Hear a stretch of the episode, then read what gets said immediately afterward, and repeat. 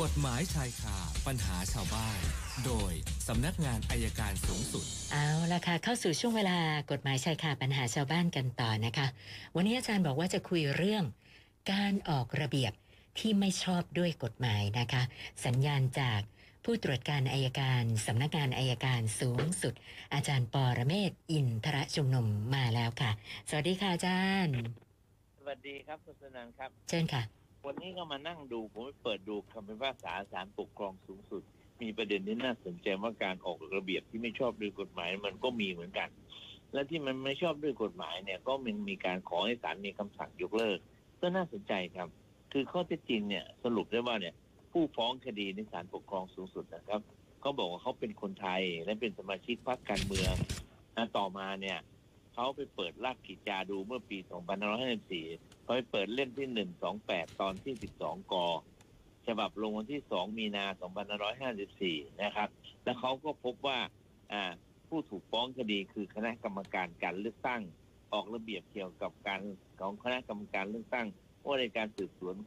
และวินิจฉัยที่ขาดในปี2554ข้อ 34 ก็เขียนอย่างนี้ครับ ในในการชี้แจงแก้ข้อกล่าวหา ผู้ถูกกล่าวหา สามารถนำทนายความหรือบุคคลที่ตนไว้วางใจเข้าร่วมรับฟัง ชี้แจงได้จำนวนหนึ่งคน กรณีที่ไม่สามารถนำบุคคลดังกล่าวเข้ามารับฟังการชี้แจง ไม่อาจนำมาเป็นเหตุให้การขอเลื่อนการชี้แจง และห้ามให้บุคคลดังกล่าว ซักถามแนะนำตัวผู้กล่าวหา หรือตอบคำถามแทนผู้ถูกกล่าวหา หากฝ่าฝืนมีพฤติกรรมเป็นการขัดขวางนะครับ ให้ผู้ให้แจ้งให้ผู้แจ้งข้อกล่าวหา ไม่อนุญาตให้บุคคลนั้นเข้าฟัง คนที่ฟ้องคนไทยคนนี้ที่ฟ้องเขาบอกว่า อันนี้ไม่น่าจะถูกตามกฎหมายนะ ก็ไปฟ้องศาลปกครองสูงสุดศาลปกครองสูงสุดก็ตัดสินเนี่ยโดยตัดสินโดยเอารัฐธรรมนูญปี 50 มา แล้วก็มามาว่ากับพระราชบัญญัติว่าด้วยการเลือกตั้งเนี่ยประกอบรัฐธรรมนูญว่าด้วยการเลือกตั้งศาลปกครองก็ก็วินิจฉัยว่าว่าจริง ๆ แล้วเนี่ยมันอ่าในการชี้แจงข้อกล่าวหาเนี่ยนะครับ ประกอบกับพระราชบัญญัติวิธีปฏิบัติราชการทางปกครอง2539 นะครับเขาบอกว่าในการชี้แจงข้อกล่าวหาเนี่ยผู้ถูกกล่าวหาสามารถนำทนายเข้าฟังได้ ถ้าไม่ไม่นำทนายมาเนี่ย ไม่อาจเป็นเหตุให้เลื่อนเนี่ยศาลรัฐธรรมนูญบอกว่าใช้ไม่ได้ เป็นการออกคำสั่งที่ขัดต่อกฎหมายนะครับ ขัดต่อกฎหมายก็บอกย่อมเป็นการจำกัดสิทธิของผู้ถูกกล่าวหาเกินไปกว่าหลักเกณฑ์ที่บัญญัติไว้ในมาตรา 23 ของพระราชบัญญัติราชการทางปกครอง ดังนั้นจึงต้องนำมาตรา 23 แห่งพระราชบัญญัติทางปกครองเนี่ยมาใช้บังคับกับข้อ 34 ของระเบียบ แล้วก็วินิจฉัยว่าระเบียบคณะกรรมการการเลือกตั้งว่าในการสืบสวนที่ห้ามคนทนายหรือบุคคลที่ไว้วางใจเนี่ยมากกว่าหนึ่งคนเข้าไปฟัง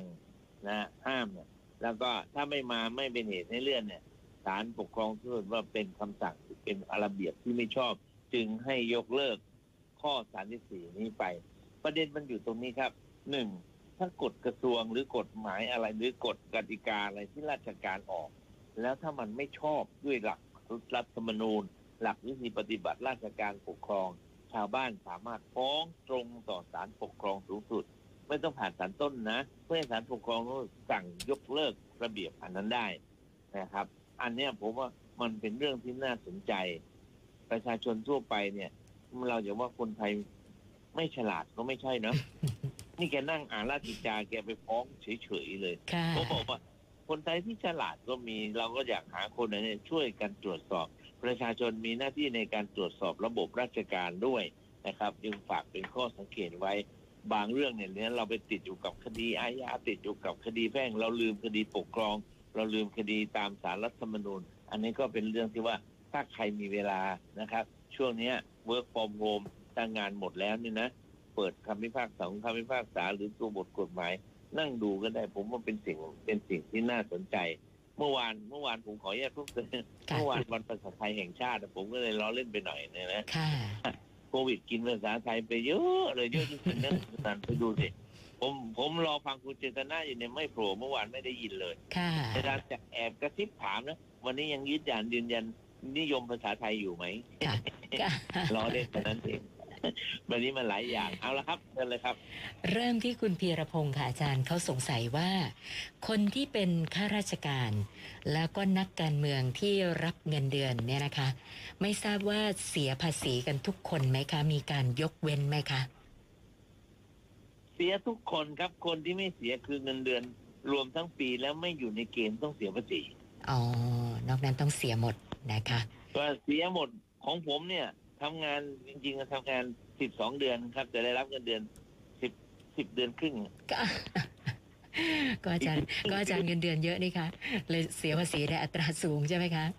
สูงครับเสียภาษีเดือนครึ่งโอ้ค่ะแล้วก็มันเป็นเรื่องปกติถ้าเราถ้าเรามีรายได้อย่างนั้นเราก็จำเป็นเนาะค่ะ ค่ะ ช่วยแล้ว กันเข้าไปครับ ค่ะ แล้วก็อีกข้อหนึ่งเขาอยากจะทราบว่า เงินพิเศษนะคะอย่างเงินอ่าค่าอยู่เวรอะไรแบบเนี้ยต้องนำมาคำนวณการเสียภาษีด้วยหรือเปล่าสำหรับคนที่เป็นข้าราชการเนี่ยค่ะอาจารย์หมดครับเงินประจำตำแหน่งเงินค่ารถ ทุกโดนอย่างเลยครับ อ๋อ ถือว่าเป็นรายได้ที่ได้รับครับ อ๋อค่ะ แล้วก็คุณสุนิสาอยากจะทราบว่า ช่วงเนี้ยมีการขอรับบริจาค เยอะแยะมากมายไปหมดเลยนะคะนะแต่การที่มีผู้บริจาคเงินให้แล้วคนที่ขอรับบริจาค ไม่ได้เอาไปใช้ให้ตรงกับวัตถุประสงค์หรือว่าสิ่งที่บอกเอาไว้ตั้งแต่ตอนแรกเนี่ย เราสามารถทำอะไรได้บ้างคะอาจารย์ ก็เหมือนคดี